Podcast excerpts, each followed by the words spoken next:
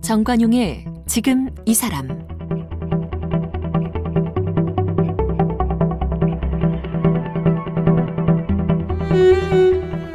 여러분 안녕하십니까 정관용입니다.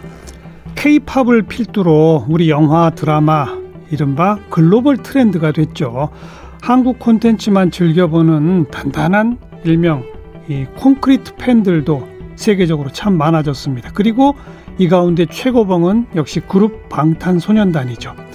그런데 이런 아티스트들의 인기 뒤에는 이들을 빛내주는 숨은 공신들이 많습니다. 음반 제작, 안무, 또 콘서트 기획 연출 등등 수많은 사람들이 방탄소년단이 세계로 뻗어갈 수 있도록 아, 자기 역할을 해주고 있는데요. 오늘은 지난 7년 동안 방탄소년단의 이 데뷔 쇼케이스부터 월드 투어 콘서트를 연출해온 김상욱 프로듀서를 초대했습니다. 한국의 이 콘서트 연출 역량은 세계 수준이다 이렇게 자부하는데요. 함께 만나보죠. 김상욱 프로듀서는 연세대학교 경영학과를 졸업했습니다. 대학 시절 공연 아카데미에서 연출 과정을 공부했고 좋은 콘서트와 엠넷에서 콘서트 연출 제작 PD로 일했습니다. 2010년 공연 연출팀 플랜 A를 만들었습니다. JYP US 투어와 원더걸스 월드 투어, CN블루 월드 투어 등 K-팝 아티스트들의 콘서트와 팬미팅을 연출해 오고 있습니다. 2003년 방탄소년단의 데뷔 쇼케이스부터 2019년까지 팬미팅 투어와 앨범 발매 쇼케이스 월드 투어 콘서트를 담당했습니다. 프로듀서로는 본명을 쓰고 연출자로는 착한 오리라는 별명을 씁니다. 쓴 책으로는 김PD의 쇼타임이 있고 얼마 전 공연 연출 노하우를 담은 K-팝 시대를 항해하는 콘서트 연출기를 출간했습니다.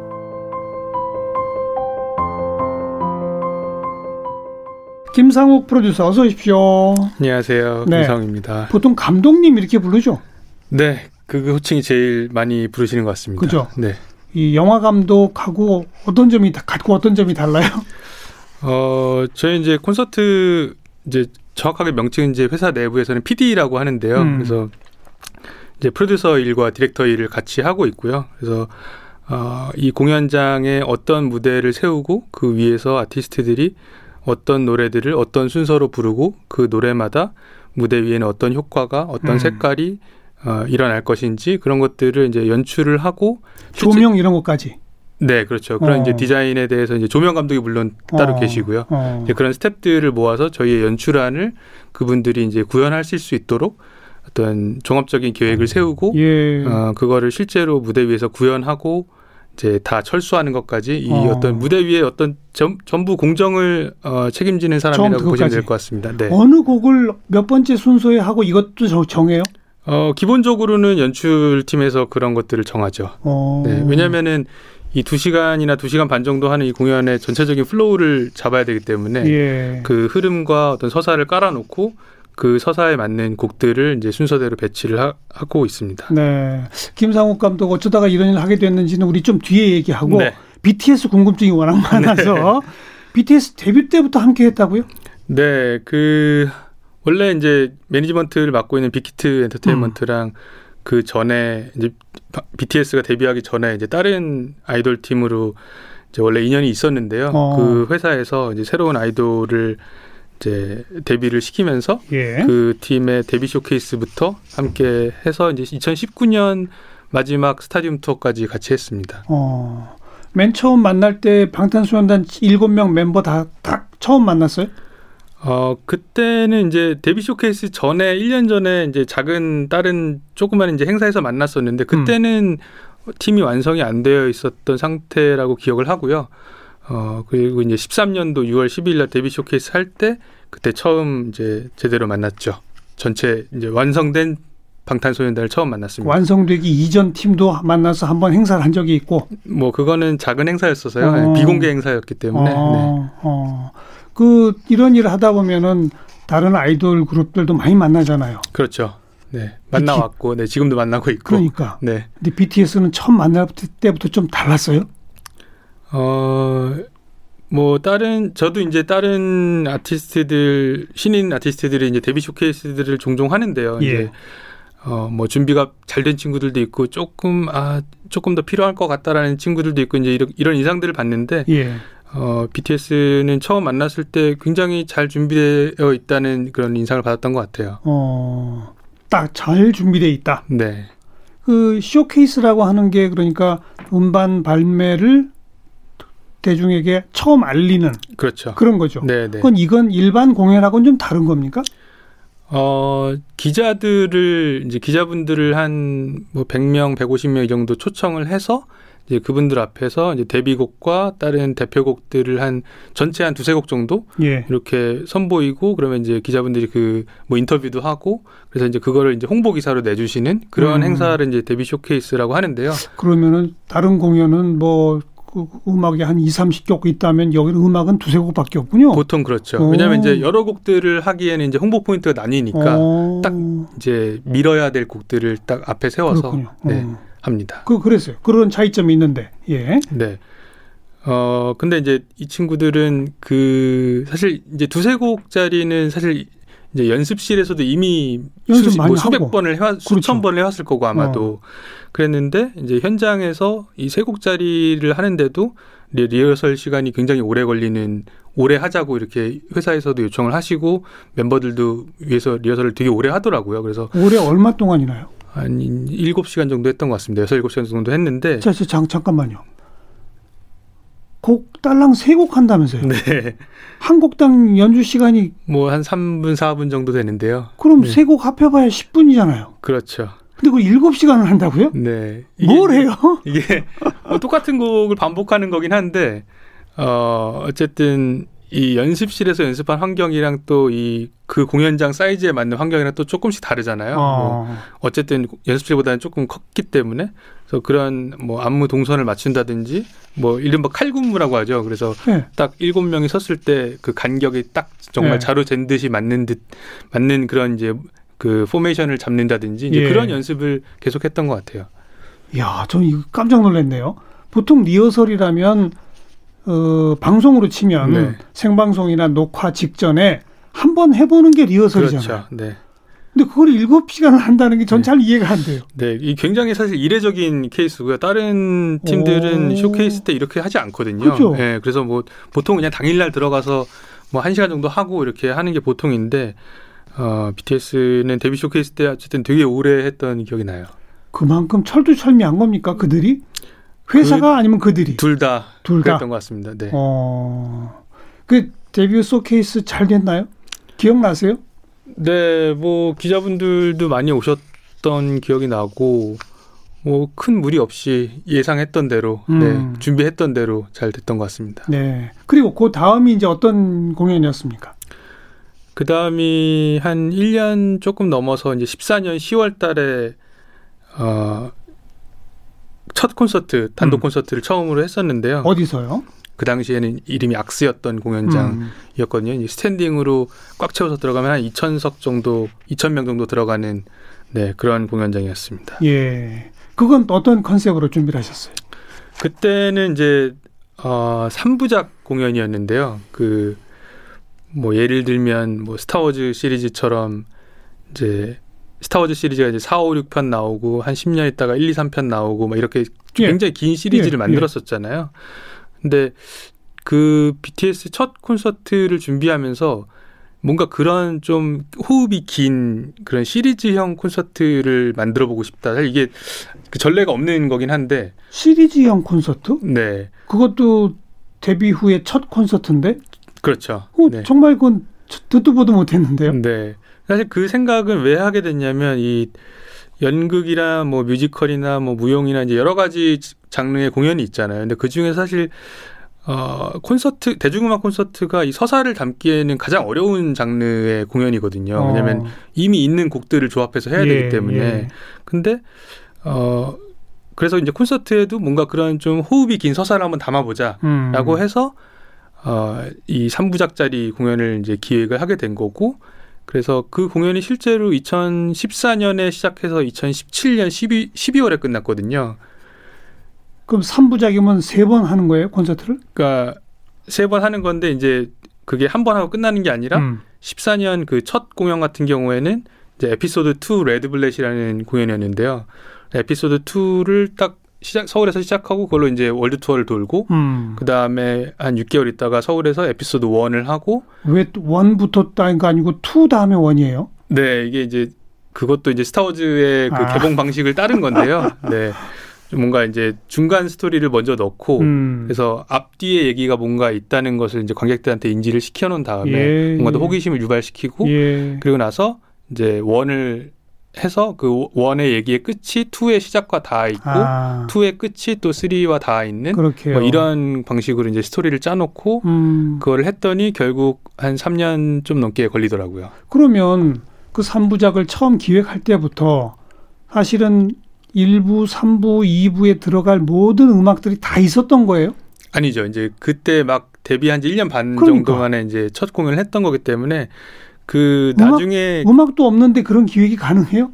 어, 네, 그때는 뭐 어떻게 그렇게 했던 것 같습니다. 운이 좋아서 그렇게 성공을 했는데, 어. 뭐 어쨌든 성장하는 팀이었기 때문에 제가 그 2, 1, 3를 다 써놨던 건 아니고요. 2랑 1의 그 공연, 그 첫 공연 그 텀이 한 6개월 정도밖에 없었기 때문에 원까지는 제가 써놓고 음. 시작을 했거든요. 그래서 음.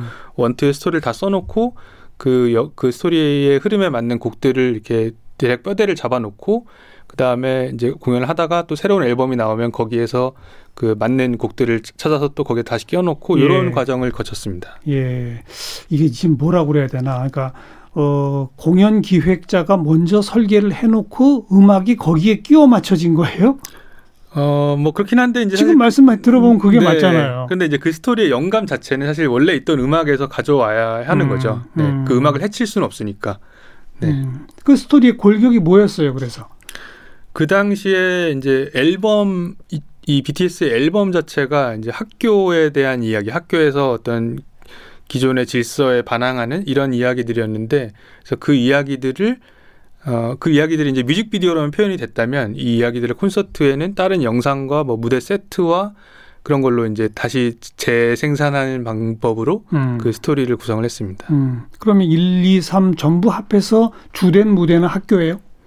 어, 2랑 1까지는 학교였고요. 음. 3는 한 그 사이에 이제 다른 시리즈 공연이 또 있었기 때문에 예, 예. 좀더 굉장히 확장된 얘기로 학교를 벗어나서 음. 네, 그러한 스토리로 구성을 했었습니다. 음. 그리고 그 에피소드 2를 먼저 시작한 후에 바로 월드 투어를 했다고 그러셨죠. 그렇죠. 그게 이제 첫 BTS의 월드 투어네요. 그렇죠. 국제 무대에 나간다는 거는 또 다르죠. 무대 연출의 기본이 다르잖아요. 어, 이 나라마다 도시마다 이 공연장 환경이 일단 다르기 때문에요. 예. 어, 그 환경에 맞춰서 그때그때 조금씩 수정을 하기는 하는데 예. 그게 그거는 어떤 그 한번 투어가 시작되면 그 콘서 그 공연 자체의 어떤 creative를 건드리는 거는 아니고요. 음. 그 환경에 맞게 약간 기술적인 변형 그리고 그 기술적인 변형이 일어나면서 어쩔 수 없이 따라올 수밖에 없는 어떤 연출의 약간의 변형 요 정도를 이제 수정을 해가면서 월드 투어를 돌아 야 하는 거죠. 그럼 기본 골격은 있는 거고. 네. 그 나라마다 팬들의 그 문화도 다르기 때문에 거기에 또 맞춰야 되는 건 없어요? 어 일단 이것 이거는 사실 이제 뭐 어떤 아티스트마다 혹은 회사마다 좀 case by case이긴 한데 그 당시에 BTS 같은 경우에는 기본적으로는 하나의 그 연출안을 계속 고수해서 갔던 것 같아요. 어. 나라에 다르지 않고. 네, 뭐 미국을 가든 뭐 남미를 가든 음. 어쨌든 비슷, 거의 비슷한 환경으로 곡들로. 네. 현장에 전부 계셨지 않습니까? 네. 반응이 어땠었어요? 첫 월드 투어 때. 이 케이파 팬들의 굉장히 많은 숫자가 어떤 아티스 좋아하는 아티스트의 특징이 뭐냐면 굉장히 컨셉이 강하고 뭐 퍼포먼스도 강하고 이런 류의 음악을 굉장히 좋아하거든요. 그래서 어, 첫 공연 때부터 굉장히 반, 현장 반응이 뜨거웠던 어, 기억이 납니다. 어, 나라 어느 나라 할 것 없이. 네. 특히 어느 나라가 제일 강했다 이런 거 없었어요? 이거는 좀 그 나라의 특징인 것 같은데요. 음. 남미에 가면 어. 남미 팬들은 예를 들면 똑같이 2천 명을 모아놔도 남미 팬들 2천 명이 지르는 소리는 한 세네 배 크게 들리는 것 같아요. 정말 그 정도로 예, 여기 뭐 진짜 2천 명이 있는 게 맞나 이런 생각이 어, 들 정도로 예, 어. 굉장히 크게 들렸던 것 같아요. 남미가 가장 반응이 뜨겁군요. 네, 어, 그렇게 관객하고 이 저 아티스트들이 서로 노래를 주거니 받거니 하는 이런 것도 있잖아요. 네, 네. 그런 것도 다 연출의 지시에 맞춰서 하는 겁니까? 어 그렇죠. 연출 안에 이제 그런 세- 섹션을 넣는 거고 음, 뭐 어떤 곡에서 이 노래 곡이 뭐 후렴 부분이 관객들이 따라 부르기 좋으니까 여기서는 아예 그냥 관객들이랑 호흡하는 느낌으로 예. 관객들에게 따라 부르라고 이렇게 마이크를 넘겨주자 뭐 예. 이런 연출을 넣기도 하죠. 예. 아티스트들하고 공연 연출가하고 서로 생각이 좀 달라서 충돌이 벌어지진 않아요? 어 그 전에 예를 이제 들면 음. 이번 공연의 피날레 곡을 연출가는 이걸로 했으면 좋겠어. 근데 아티스트는 아니에요. 이걸 해야 됩니다. 뭐 이럴 수 있는 거 아니에요? 네, 뭐 그런 이것도 뭐 case by case인데 사실 음. 이제 그 당시 이제 BTS 같은 경우에는 신인이었고 해서 사실 이제 회사랑 얘기를 하는 부분이 많았고요. 그래서 사실 일단 한번 결정이 되면 그 조율 과정을 거쳐서 이제 결정이 되면 그 다음에는 뭐 그 큰 문제는 없는 것 같습니다. 네. 그 기획사 네. 그쪽의 요구도 많잖아요. 아, 그럼요. 많았죠. 그죠. 네. 왜냐면은 그 회사에서도 굉장히 이제 중요하게 생각하는 신인 아티스트다 그러니까요. 보니까 이제 저희가 어떤 기본적으로 연출안을 짜서 이제 보내드리면 음. 거기에 대해서 뭐 이렇다 저렇다 이제 피드백이 오고 그러면 이제 저희가 또 그걸 반영해서 좀 더 수정을 하고 예. 네, 이런 과정을 거치고 아니면 뭐 저희가 거꾸로 연출안에서 아 이거는 정말 안 바꿨으면 좋겠다라고 하면서 음. 이제 이거는 뭐 이래서 이거 안 바꾸면 좋겠고 여기서 여기에 이런 연출안이 있으니까 꼭 이 자리에 들어가야 된다 뭐 이런 의견을 드리기도 하고요. 음. 네, 그래서 사전 조율을 굉장히 디테일하게 네, 하는 편입니다. 그럴 수밖에 없겠고. 네, 그 다음 거기서 또 중요한 게 돈이죠. 예산도 중요하죠. 네. 예산 예산이 어느 정도냐에 따라 구현할 수 있는 무대가 천양지차잖아요. 완전히 다르죠. 그러니까요. 네. 저희가 뭐 정말 그때 첫 콘서트 2천석짜리 투어를 할 때랑 음. 마지막 제가 했던 마지막 공연이 이제 뭐 5만석, 6만석짜리 이런 스타디움 투어를 할 때 예산 차이는 뭐 엄청나게 많이 난다고 볼 수 있겠습니다. 어느 정도예요? 어, 제가 어떻게 뭐 딱 집어서 숫자를 말씀드리기는 그런데 아니, 그러니까 대략 그냥 네. 뭐한 2천석 정도 공연장에서 연출하는 무대에 들어가는 비용이 뭐 네. 몇 억 대 정도라면 네. 몇 억 대 됩니까? 몇 억까지 안 돼요? 2천석이면 몇 억까지 몇 억 까지 가기 힘들죠. 그래요? 네. 왜냐면은 2천석이면은 그냥 기본적으로 티켓 값이 한 장에 한 10만 원 정도 하거든요. 음. 그러면은 이제 매출이 2억이 되는 그, 거니까. 그러네, 그러네. 네. 제가 만약에 몇 억을 써버리면 이제 말이 안 무조건. 마이너스가 나는 네. 거기 그냥 몇 천 단위겠군요, 그러면. 거의 그런 수준이라고 봐야죠. 마- 근데 이제 5만, 6만 되면은. 그러면은 굉장히 이제 상상을 못할 숫자로 이제 쫙 올라가는데요. 어... 네. 제가 뭐 디테일한 숫자를 말씀드리긴 그렇지만 그리고 이게 또 그런 것도 있어요. 이 뒤에 투어가 얼마나 붙어 있느냐. 예. 예를 들면 투어가 붙어 있다는 거는 한 번 만든 거를 똑같이 계속 쓴다는 써먹는 거니까, 거니까. 예, 이제 그렇죠. 예산을 이제 나눠서 음. 이제 배분을 할 수가 있는 건데 이거 한 번만 하는 거면 이제 그거 하고 끝이니까 오히려 이제 전체 예산은 좀 줄어드는 뭐 그런 이제 과정을 거치게 되죠. 공연 기획 연출하시는 분 입장에서는 이 5만, 6만 초대형 이런 거 해보는 게 꿈이겠네요. 네. 돈도 그러니까 만 원, 원 없이 써보는 거고 안 그렇습니까? 네. 너무 행복한 일이죠. 자기가 그죠. 이제 연출자가 자기가 그린 그림을 예산에 크게 그러니까요. 구애받지 않고 할수 그러니까요. 있다는 거는 어. 굉장히 행, 어, 행운인 일이죠. 자, BTS랑 첫 월드 투어 하고 나니까 감이 좀 왔어요? 야, 얘들은 사고 치겠구나. 감이 왔어요? 아니요, 그때까지는 아직 안 왔던 것 같고요. 네. 언제쯤 그러면 어, 그냥 연출자의 입장으로 보면은, 어, 10, 15년도, 15년도 가을에 했던 그 화양연화 온스테이지라는 공연이 있었어요. 그게 음, 어, 핸드볼 경기장 한 3,500에서 4,000석 정도 되는 그런 체육관에서 했던 공연인데 그 공연에서 하면서 어, 이 멤버들이 무대 위에서 이제 내가 다음에 뭘 해야 될지 이렇게 긴장하지 않고 어, 이미 다 몸에 체화된 체득된 채로 예. 그 공연을 즐기는 걸 보면서 아 진짜 빨리 이 공연 무대 위에서 정말 놀 수 있는 이제 그런 경지에 무르, 왔구나. 무르익었구나. 네, 음. 벌써 그렇게 됐구나라면서 아 굉장히 빠르다라는 생각이 좀 들었고요. 그리고 이제 연출자이자 또 어떤 관객이자 또 음악 산업에 있는 사람으로서는 17년도에 했던 그 윙즈 투어라는 공연을 했었어요. 근데 그 공연이 어, 고척돔에 들어갔던 공연이거든요. 고척 야구장. 네, 야구장. 예, 예. 그 고척돔이 이제 2만석짜리 공연장인데 음, 그 공연장에 들어가서 이제 매진을 치는 걸 보고 그리고 또 그 무대 위에서 멤버들이 공연을 하는 모습을 보면서 어, 아 진짜 이 친구들은 완전 레벨이 좀 달라졌구나라는 걸확 어. 느꼈던 것 같습니다. 예. 그 그게 근데 빌보드 1등까지 갈 거라고 예상하신 거예요? 그때도 거기까지는 예상은 못했고요. 올라가긴 올라갈 것 같은데 어디까지 음. 올라갈지는 모르겠다라는 정도로 예상을 했던 것 같아요. 어. 가까이서 보니까 그들의 에너지가 뭐예요? 이 빌보드 1등까지 간 에너지의 기본이 뭐라고 생각해요? 뭐 멤버 하나하나를 얘기하셔도 좋고. 어 멤버 개개인의 장점도 물론 있고요. 음. 물론 뭐, 뭐 랩을 잘하는 친구도 있고 뭐 퍼포먼스가 좋은 친구도 있고 뭐 어떤 특 이런 춤 추, 이런 종류의 춤을 잘 추는 친구들도 있고 뭐 말을 잘하는 친구들도 있고 뭐 여러 가지 이제 멤버들이 있는데 사실 어떤 개인보다 그러니까 팀보다 강한 개인은 없는 거잖아요. 음. 근데 그 팀의 구성이 저는 어 굉장히 좋았던 것 같아요. 그 구성이? 멤버들의 예, 멤버들의 그 역할 분담이라든지 초, 특히 초기에 역할 분담이라든지 뭐 무대 위에서의 어떤 시너지라든지 음. 그리고 뭐 이제 개개인이 가진 색깔이라든지 이런 게 이제 겹치는 게 없지만 그렇다고 서- 누구 하나 이렇게 엇나가는 게 없는 어. 그런 팀의 색깔을 만든 게 사실 BTS의 성공 요인 중에 하나로 생각합니다. 음. 그리고 열심히들 하죠. 아 그럼요. 네 열심히 하죠. 진짜 열심히 하고요. 어 이게 사실 투어를 나가면 처음 첫 투어 같은 경우에는 정말 하루 걸러 하루 공연을 하거든요. 어. 그러니까 오늘 공연하고 내일 비행기 타고 그 다음에 또 공연하고 또 비행기 타고 뭐 이런 거를 막 뭐 짧으면 2, 3주 뭐 길면 한두 달 막 이렇게 하는데 어. 그래도 이 무대 위에서 리허설 때도 그렇고 이렇게 준비하고 이런 걸 보면은 이 사실 지칠만도 하고 약간 매너리즘에 빠질 수도 있는데 똑같은 예, 걸 계속 하다 예. 보면 근데 그런 모습 없이 항상 열심히 하는 모습을 예, 계속 봤던 것 같습니다. 그 그들끼리 사이도 좋아요.